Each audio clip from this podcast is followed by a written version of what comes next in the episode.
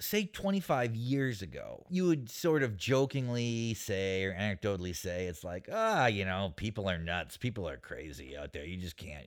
But there was really no way of knowing that. We just kind of said that. Now there is this kind of clear record of it. And it makes me wonder if the technology has sort of pushed people in this direction and it's you know it's actually there's a causal relationship between it or if it is just a reflection of that reality if this has always been the case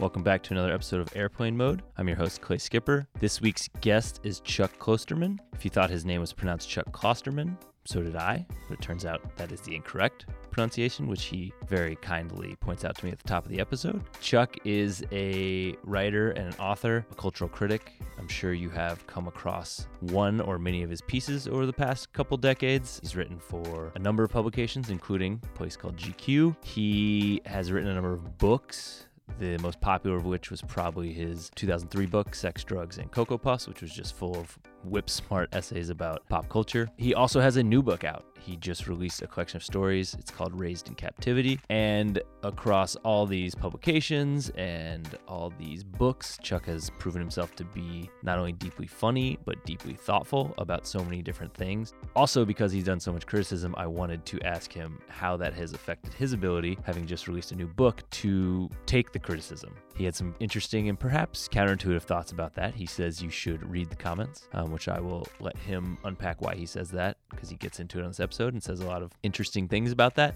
Also, I wanted to ask him how he consumes media these days, not just where he gets his information, but how he stays informed without sort of going nuts, and also how he, in the day and age of takes and think pieces, is able to still you know, create space to form his own opinion about these things. I hope you guys enjoy this conversation with Chuck Klosterman.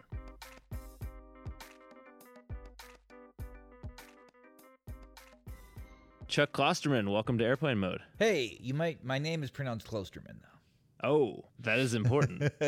I wouldn't tell you if it wasn't a podcast. If you've ever called me that in person, I would have never ever interrupted you. But for podcasts and radio, I I feel like I should always tell people that no, I appreciate it. Does that happen Okay. a lot?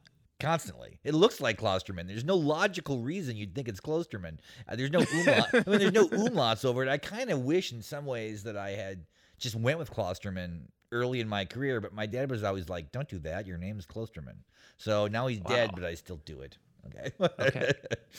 I love that. All right, I'm glad you corrected me. So, Chuck Klosterman, welcome to Airplane Mode. We are here talking about your new book, Raised in Captivity, fictional nonfiction. What, why did you choose to go with fictional nonfiction? Well, you know, that's actually kind of an inside joke to myself. Because when you think about fictional nonfiction, what is that? Well, fiction. What if it was non-fictional fiction? That would also be fiction. Like it's it was basically a way to avoid just putting stories at the bottom of the book. I now realize it's almost consciously confusing to people, but oh well, what can you do? How would you articulate the thread that sort of they all hang on or that holds them together? if there is a larger meaning to the whole anthology, which I guess one hopes that like a reader will get, it is interpretive and kind of on the consumer. A lot of these things have similar themes. A lot of the stories have similar themes. Very often it is old people underreacting to insane situations or overreacting to common situations. There's a lot about the dissonance between hard reality and constructed reality. I mean, I could kind of give a real pedantic explanation of this, but you know, my goal when I'm writing them is that the stories are interesting and entertaining and clear. Those are the only three things I really care about. If the story is pleasant for the person to consume, makes them think about anything in their life or outside of it, and is clear enough that the text is very straightforward and any complexity comes from their perception of the subtext, the story is successful. I read somewhere that, that these began as years of thoughts and made up conversations saved on your phone. Is that true? That's true. That's absolutely true. For about five years, I would do that. Anytime I would have like a weird idea or some kind of weird piece of conversation, I would just write it into the notes app of my iPhone. Huh. And then I had hundreds and hundreds of these. And then at one point, I decided I'm going to turn these into stories. And my initial conception was that was going to write 100 stories that were exactly a thousand words long. That was the initial plan. And I started doing that and started trying it. But then, I mean, for a variety of reasons, I realized that was idiotic. And then the stories ended up just becoming the size they were supposed to be. Basically, I would write a story a week for 50 weeks, came up with about 50 stories, and then published 34. So came out on the 16th. Yeah. How much of the noise do you hear about its sort of reception? The thing, I guess, the thing I'm getting at ultimately is, as someone who has done criticism before, written plenty of criticism in your life, are you good at taking criticism, or hearing criticism of your own book? Well, okay. When you ask that question, when you, when someone has said, "Are you good at taking criticism?" What does it mean to be good at it? It basically means like you don't care, right? That's what everyone hopes to attain. That at some point that they be have their work viewed by other people, and it doesn't matter at all. Um, or I push back a little bit there, not to interrupt, but just to say that not necessarily you don't care, but that you can care and maybe still evaluate the feedback objectively and integrate the parts that is actually constructive feedback. Well, I would disagree. I would say the best situation would be not to care at all. The book is done. okay. I mean, Okay. what what Yeah. good would it do for me to integrate criticisms of this work? The book exists. You know, well, for the next Um, book, maybe I don't know. How that? You can't you can't look at someone's reception to one book and be like, okay, now I'm really gonna. Uh, you know, build this into my consciousness for the next one. I mean that I, that would be very detrimental. I mean, the thing is, it is impossible not to be somewhat affected by the way your work is received because you know if you're a writer or a musician or a filmmaker or a visual artist whatever the case may be you know, stand-up comedian there is an aspect of this that demands some understanding that this is a received thing as much as an intended thing. Like, in other words, I have an intention for what the book should be, but the received message matters just as much. Okay. And I can't control the way something is received. So it doesn't really benefit me at all to consider that. However, Hmm. of course, I'm curious about it. You know, I mean, there are people in the publicity industry who will actually say, like, you know, all publicity is good publicity. I don't really believe that, but from a commercial standpoint, it probably is true. Because if you get like a really, really good review in the New York Times Book Review, it will you know help your sales for two weeks or three weeks. If you get a really, really, really negative one, it'll help your sales for one week. A couple of things that are interesting. First is the idea of what you intend the message to be is different from the way it's received. Because you have a story in the book, Blizzard of Summer, that is in some ways about that very process, right? Ex- in this, in terms of you have this band that puts out a, a hit song. What's the song called? Blizzard of Summer. Yeah. Oh, it's Blizzard of Summer. It's the okay Yeah. name of the story, and it becomes sort of co-opted by racists. Yes, it- the idea of a song that has no racial meaning whatsoever. It is actually uh, a, like a power pop song about a relationship that, for whatever for reasons unknown to anyone involved, becomes extremely beloved by racists. And then they have to sort of think about, well, what does this mean? You know, and how do we how do we sort of reconcile what everyone, you know, our meaning of the song, what most people think of it, and then what a fringe member of society thinks of it. I mean, one of the bases for it was many years ago, Ozzy Osbourne released a song called Suicide Solution. And some teenagers, you know, killed themselves after he- listening to that song. And that was the last thing they listened to before they committed suicide. Now, that song is about Bon Scott of ACDC drinking himself to death. So Hmm. Ozzy's reaction was, well, it's not my fault if people misinterpret this song. You know, it's like I if they take it so seriously that they would kill themselves over it, I expect they would take it seriously enough to, you know, read the lyrics or find out what the song is about, which of course is a very good argument. Although the song is called Suicide Solution. So it is confusing, you know? It, it does it matter if your intended message is X, if even a sliver of people think the message is Z. And the reaction that accompanies interpretation Z has more impact than every other normal interpretation. Mhm, you know, I mean, mhm. like Charles Manson's perception of Helter Skelter was more significant than the 10 million people who just thought, oh, this is a kind of a heavier Beatles song. You know, that's like, that's what most people Yeah. thought, you know? Yeah, Uh, yeah, they, yeah. they didn't think it was about a race war. Only one guy did, but everything about culture changed because of that misinterpretation. So, are the Mm. Beatles responsible, or are they? You know, would only a fool blame them? I mean, that's what kind of the story is about. like what is your sort of filter for hearing criticism about your own book? I mean, how, will you read reviews? Will people send you reviews? Like, how does that how does that process even work for you? Well, your publicist sends you all the good reviews, right? Like you like if you get a good review, they send it to you. Okay. But what do they do with the bad reviews? Not send them? They don't send them. But of course, if you're somebody who works in the media, you will recognize that they must exist, right? Yes. Like, okay, thus far in this book, and we're talking on like on a Monday, okay? So so far, this has probably been the best reviewed book I've ever had. Okay, it's like a- Hmm. there, there was one negative review, every other one has been positive. But the New York Hmm. Times review has not come out yet, okay? I expect that will probably be negative, just judged on past history. But here's the deal if I don't get an email from my publicist, I will know that it must have run. So it's then the question becomes like, do I just pretend it doesn't exist? I mean, it's not going to change if I know about it. That's sort of always my take on this. It's like, you know, people always Huh. say, don't read the comments, you know, never read the comments.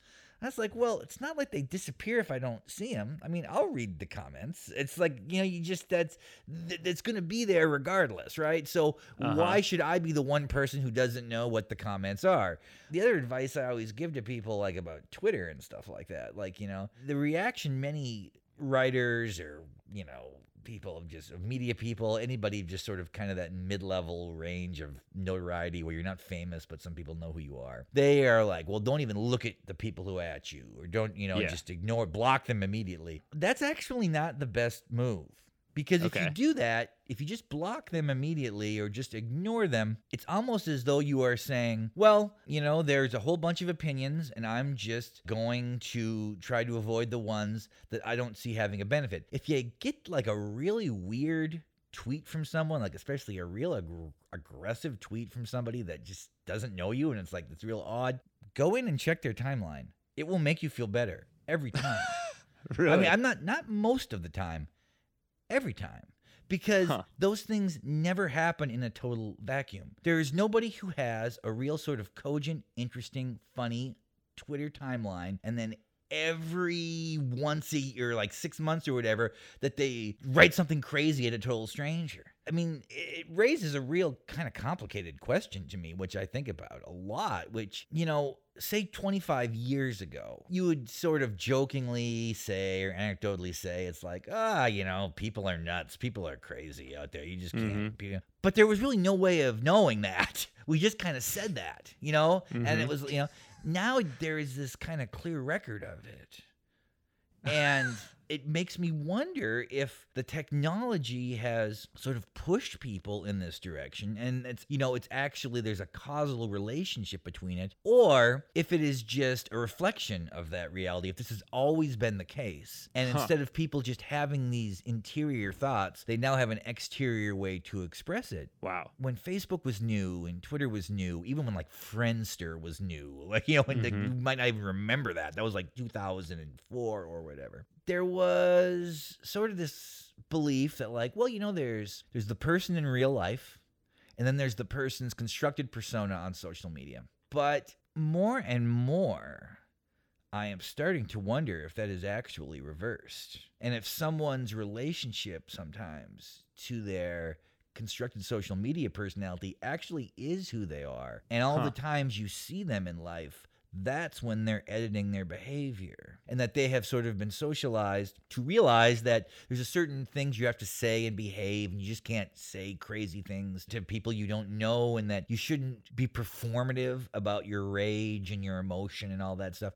And then this situation now actually allows them to be their organic self, the person they want to be. And that's that's a that's an interesting thing. Cause you know, I, I I guess I don't wanna believe that, but I see more and more evidence that makes me think that. Huh. How true is that for you though? Like what's your relation to your social media identity? Well, I mean, I use social media basically to promote my books and my events. That's about it. I mean, I'm in a little different situation because, I mean, I feel to a degree that social media is specifically geared toward people who don't have another venue or option to express their opinions in public in the public sphere like you know it's weird to me like somebody will will link to like a YouTube clip or a joke someone made or a story, and they will write like "I feel seen."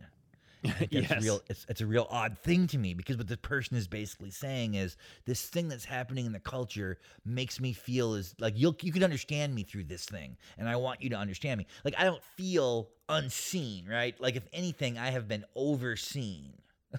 I, I, I have yeah. been. I, I've, I've written eleven books. I've worked in the media for twenty five years. I go on all these fucking podcasts. I don't feel in any way that my voice is not being heard. So as a Uh-huh. consequence, I look at Twitter and it's like it's not something I just think that well, I don't really see the benefit of it, and I do see a detriment to it. There's so many people who my feelings about them have changed because of their online persona, you know. So I was like, well, I don't want that. I don't want to have that experience. Of course, I wonder what if in, instead of Twitter emerging when I was whatever I was, 37 or whatever, 36. Yeah. What if I had been 19? I fear I would have been obsessed with it. I fear I would have done it all day long. Every relationship I would have had would have been pushed through this filter. So I try to have some empathy for that too. So just to your earlier point though, the the idea you're talking about is that the thought experiment you're running through is are people becoming more performative in real life and actually being less performative and more themselves on social media. Yes, although in real life, there's not a real uh, value seen in being performative. Okay, it's like we use the what was the common like uh, comparison people would first use about social media. They would say like, "Oh, it's like the town square," or "It's like a cocktail party where the whole world is united." But if you think about it, if you went to a cocktail party and somebody was standing on a table just spewing out ideas about politics as people walked by, they'd be like, "Get that dude out of the party," right? or if I or if you walked down to Yeah. the town square and there was someone just constantly yelling at strangers about things that they kind of you know it, that would be they- A bad be, party. you know- A bad Yes, town square. yeah. Culture tells us not to be performative in that way. But at the same time, if you're really editing yourself and acting unnaturally, that's a kind of performance. It just goes unnoticed. Does this at all tie into a phrase you said earlier that I jotted down and I wanted to follow up on was you use the phrase hard reality versus constructed reality. Sure. I mean, a little bit. The history of humankind, though, is a move away from hard reality. I mean, in a sense, when I talk about constructed reality, I mean anything that we construct that sort of then becomes sort of the normal way of living. In a sense, moving from living outside into a cave into a house. Mhm. That's a kind of constructed reality because we don't look at a house as something like you know, it would probably be good, but no one's gonna do this. We're like every time they come home, be like, I can't believe I have a house. It's like walls. it's like- we just that's just normative, you know. Yeah. So yeah. everything, you know, whether it be you know everything that happened in the industrial revolution, all of these things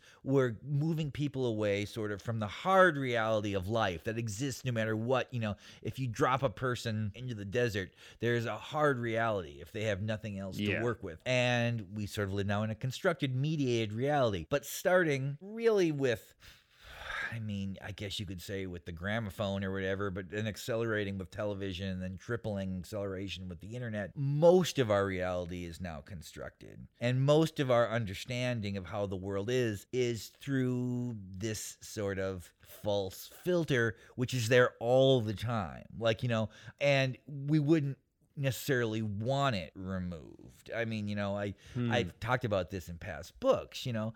I think one of the most underrated things about the experience of being alive is like, so for however long you consider humans to have existed, you know, I mean, some people would say 25,000 years, somebody would say, you know, some people would say 250,000 years, whatever you Yeah. pick is the beginning of like when like the hominid is like a person, okay? Uh-huh. Well, for thousands and thousands and thousands of years, if you saw something, it meant it was in front of you. If you saw a tiger, that meant you were looking at a tiger. And, and Uh-huh. everything about your biological makeup told you, you know, get away from it or, or attack tiger, it yeah. or whatever. Okay. Yeah. Well, then once we start with the idea of film, you know, with the Great Train Robbery, I don't know, it's like 1908 or something. From that point forward, it's becoming more and more common for us to see things that aren't there all the time. But just think of biologically how crazy that is. That our entire, you know, pretty much from the creatures that crawled out of the water, you know, millions of years ago, up until 1890 or so. There was no chance that you were going to see something that wasn't there. And now we've just instantly accepted that dissonance. But have we biologically been able to process that? I often wonder if part of the reason people feel so alienated by this technology they love, you know, their phone or whatever, people will lose their goddamn mind if they can't find their phone. I'm the same way. Okay. Yeah. And yet, if somebody said, Do you love your phone? Does it make you happy? Almost everybody would say, I don't know. No, actually. You know, when Twitter went down a couple of weeks ago, many people then later tweeted, I was kind of hoping maybe it would never come back or whatever. like they're using the medium to say, I hope that, you know. Now, why is that? Maybe is there something in us that's telling us this is weird? That we're now in this life where most of what we experience is a fabrication, but it's so ingrained with us that we can't get our mind to see sort of the collision of hard and false hmm. reality? I don't know. I've talked to a number of people about how it does seem like so many people hate Twitter and yet cannot live without it. Someone once said there's like a real business opportunity there because no one has hated the thing they felt like they need the most, which is Twitter, right? Well, sure. It's like, you know, it's. I, there was some talk of that about television. You know, I mean, there Yeah. was a, a long period, particularly in the 70s and early 80s, where there was this idea that the people who disliked television the most were the people who watched it the most, and that it was sort of changing the way people viewed reality and all that. And, you know, time has proven that that's probably true. You know, Hmm. the things about technology is the criticisms of it in a specific sense are almost always wrong, but in an abstract sense are almost always correct. I mean, when people talk about, say, the influence MTV had in the 1980s, they were wrong about many things, but the big thing was always that this is going to shorten people's attention span because Hmm. instead of watching a half hour show, they're now watching a three minute show. And that the kids who watch videos all day long are going to start seeing these videos as autonomous things. And it's going to be impossible for them to watch something that's lengthy and complicated. And eventually it's going to make it very difficult for them to read anything that requires, you know, 40 minutes of, of uninterrupted thought. It's pretty hard to argue that that hasn't happened. I want to start wrapping up because I don't want to take up too much of your time. But one thing I do want to dive into before you go is I'm very curious to un- get to understand your sort of media consumption. I mean, we talked about it a little bit with the criticism in terms of, you know, your publisher sends you reviews, but just on a more general basis, like in the day and age of Twitter and hot takes and whatnot, like what do you read and how do you read to be informed or stay up on things without like being overwhelmed or angered or completely losing your mind i'm curious what just on a basic level how you consume media and the news and whatnot Well, you know, I read the Washington Post and I read the New York Times. I look at ESPN and I look at social media. And, hmm. you know, what's weird is that the idea of keeping up on stuff, that's actually much easier than it used to be because now things come to me. And it's not just like the biggest ideas, it's kind of everything. It's like I. Uh, it is very easy to have a sense of what the discourse is because there are people now pushing it at you. Where there was a time when, if you really wanted to know sort of about fringe popular culture, for example, like you had to dig for it, you know? Now it's not like that. Now there's somebody out there who sees themselves as almost like their own kind of self published newspaper, and the topic they cover is fringe popular culture, and they're going Mhm. to push these things out. So I in no way feel like I'm missing anything. how do you sort through that noise though i guess is more my question because there's so much of it Well, i mean do you just stick with those websites or you know Well, the thing about the social media stuff is to lead you to the other thing. Like, for example, I will admit I don't subscribe to GQ anymore. I did for many years. I don't. what the sub- fuck sub- chuck why not I don't because I don't subscribe to any magazines. Right? okay okay. But there is a zero percent chance that I am going to miss the best stories in GQ.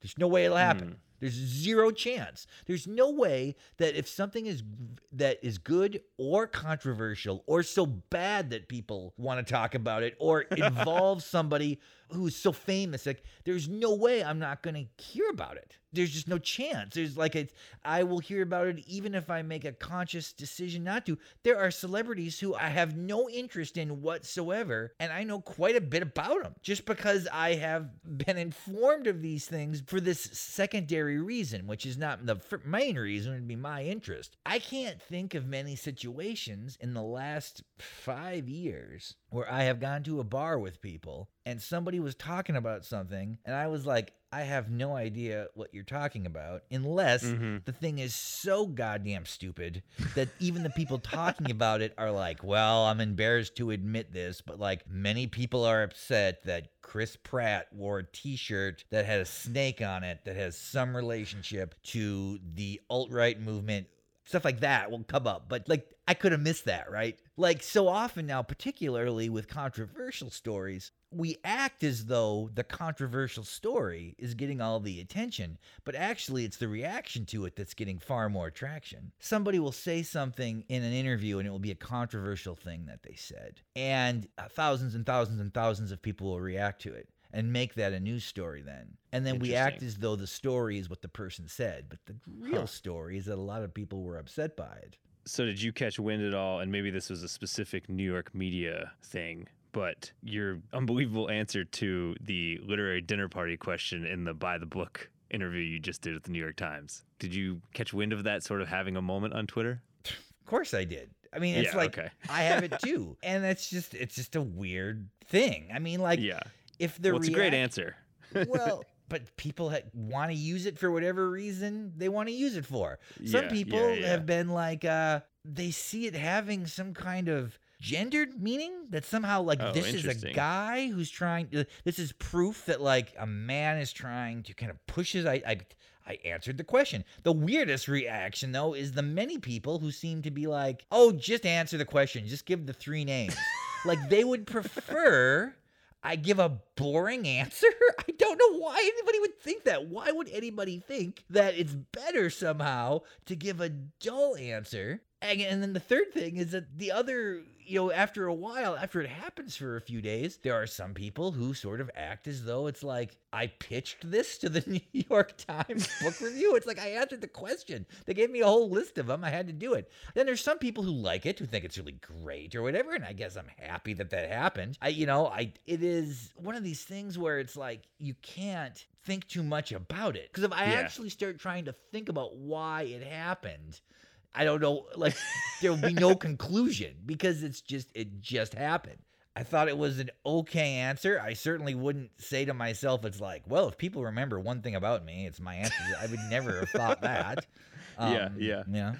I feel like a lot of your work in the past has been about, you know, cultural pop culture criticism, but also sort of digesting pop culture and unpacking what it means in some way. And I'm curious, like in a day and age, again, going back to sort of media consumption, when there are so many opinions and hot takes out there, like one thing I find is that it's very difficult to go into a movie or an album these days without having some sort of preconceived notion of what it might be because you just hear so much about it ahead of experiencing it. And I'm, I'm curious how you inoculate yourself from that, or maybe you don't inoculate yourself, but how that sort of works and how you sort of give yourself the space to form your own opinion. it's hard kind of not to know about these things. There's, I mean, okay, I'm really excited about this Quentin Tarantino movie, right? I think Yeah. it's, it looks to me like, I mean, who knows? I haven't seen it yet. Seems like it could potentially be his best film. So I'm just not reading anything about it. And it's not that hard to do. Like, it's just,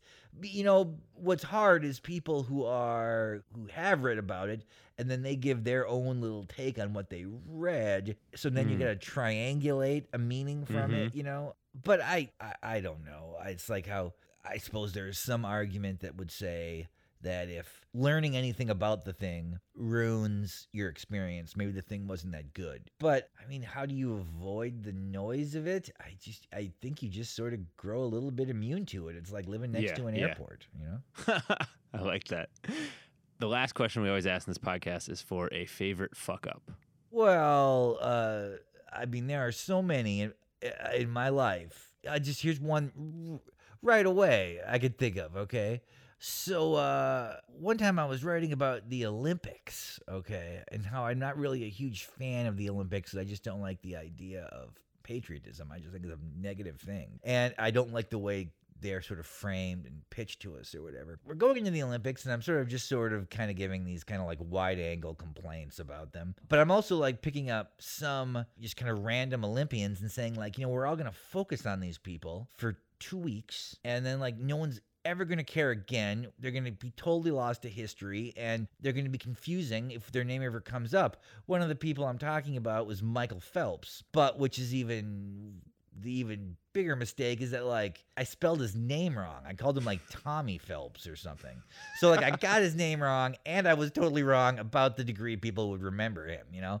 I mean, you can go back to like Sex, Drugs, and Cocoa Puffs, though, man. That book is still popular. It is riddled with things that, in retrospect, uh, you know, uh, ended up not being very accurate. Uh, Hmm. That's part of doing this. I mean, like, you know, Yeah. if you're if you're trying to write about things in a real contemporary way, you're occasionally gonna gonna miss bad. You know, I when I worked at the Akron Beacon Journal, I interviewed Donald Fagen of Steely Dan and I was so you know I love Steely Dan so much, and I thought I did a really good interview with him, and I spelled Fagan wrong every time in the Mm. entire story, and no one noticed. No Huh. one noticed. Went through the copy desk, got one letter from one person who noticed it, but we also said like great article, you know. But that's like the you know I I I'll that's all I can remember is that Wow. mistake. Oh, in Fargo Rock City, there's a part in that book where I suggest that Ozzy Osbourne wrote most of the lyrics to Black Sabbath's material. It, of course, was written by Geezer Butler. That mistake bothers me so much. There's so many other things in that book that, like, if people went through it, they might have like real issues with it. But like, that's the thing that drives me crazy. That mistake. I just I'll remember these my whole life. You know. Yeah, that's interesting. I mean, it's everyone we ask this question to says at the beginning goes, "There's so many of them." It There seems like in some ways yeah. the fuck ups are the things we remember. Well, yeah, I mean, and that's like that's far more memorable. that's an important thing in a way. Yeah. A person who can't remember their mistakes is probably still making them constantly. I mean, that you know, it's it's the maybe one of the strangest things about writing in general is that you have to have this high level of cognitive dissonance because you need to have two thoughts in your head at all times. One thought is that this thing I'm working on is the most important thing in the world, and if I make a mistake, there's going to be real consequences. And the other thing you have to realize is that none of this matters at all, and it wouldn't matter at all if I wrote this or not. And that the part of the reason I can do it freely is because nothing is at stake. And you have to think of both of those things at the same time, and it's real complicated. Yeah. Wow. I think that ends us on a very nice note. So thank you very much for uh, taking the time to join us in airplane mode. Oh, hey, well, thanks for talking to me, man. That is it for this episode of Airplane Mode. Thank you to Chuck for coming on. His book, Raised in Captivity, is out now. That is also it, sadly, for this season of Airplane Mode. Maybe you didn't know that podcasts have seasons. I didn't know that either, but apparently sometimes they do, or at least this one does. So we're going to go on what I hope is a brief hiatus, and then we will be back, but have so appreciated you guys for tuning in and listening to these episodes. Very grateful for Jessamine Molly, our producer. If you guys have any feedback on the first season, that would be great to know about. Please, you can reach me at clay underscore skipper at gq.com. I'm on Twitter at skipper clay. Tweet if you want to tell me about guests you'd love to hear on, ideas you'd love us to explore, things you'd like to see done differently. If you hate me, you can write about that too. And if you haven't, please subscribe, please review. You can write nice things, you can write mean things. Hopefully, we'll be back before too long. Regardless of what things you write. So that's it. That is a wrap for now, and uh, hope to see you guys or speak to you guys again soon.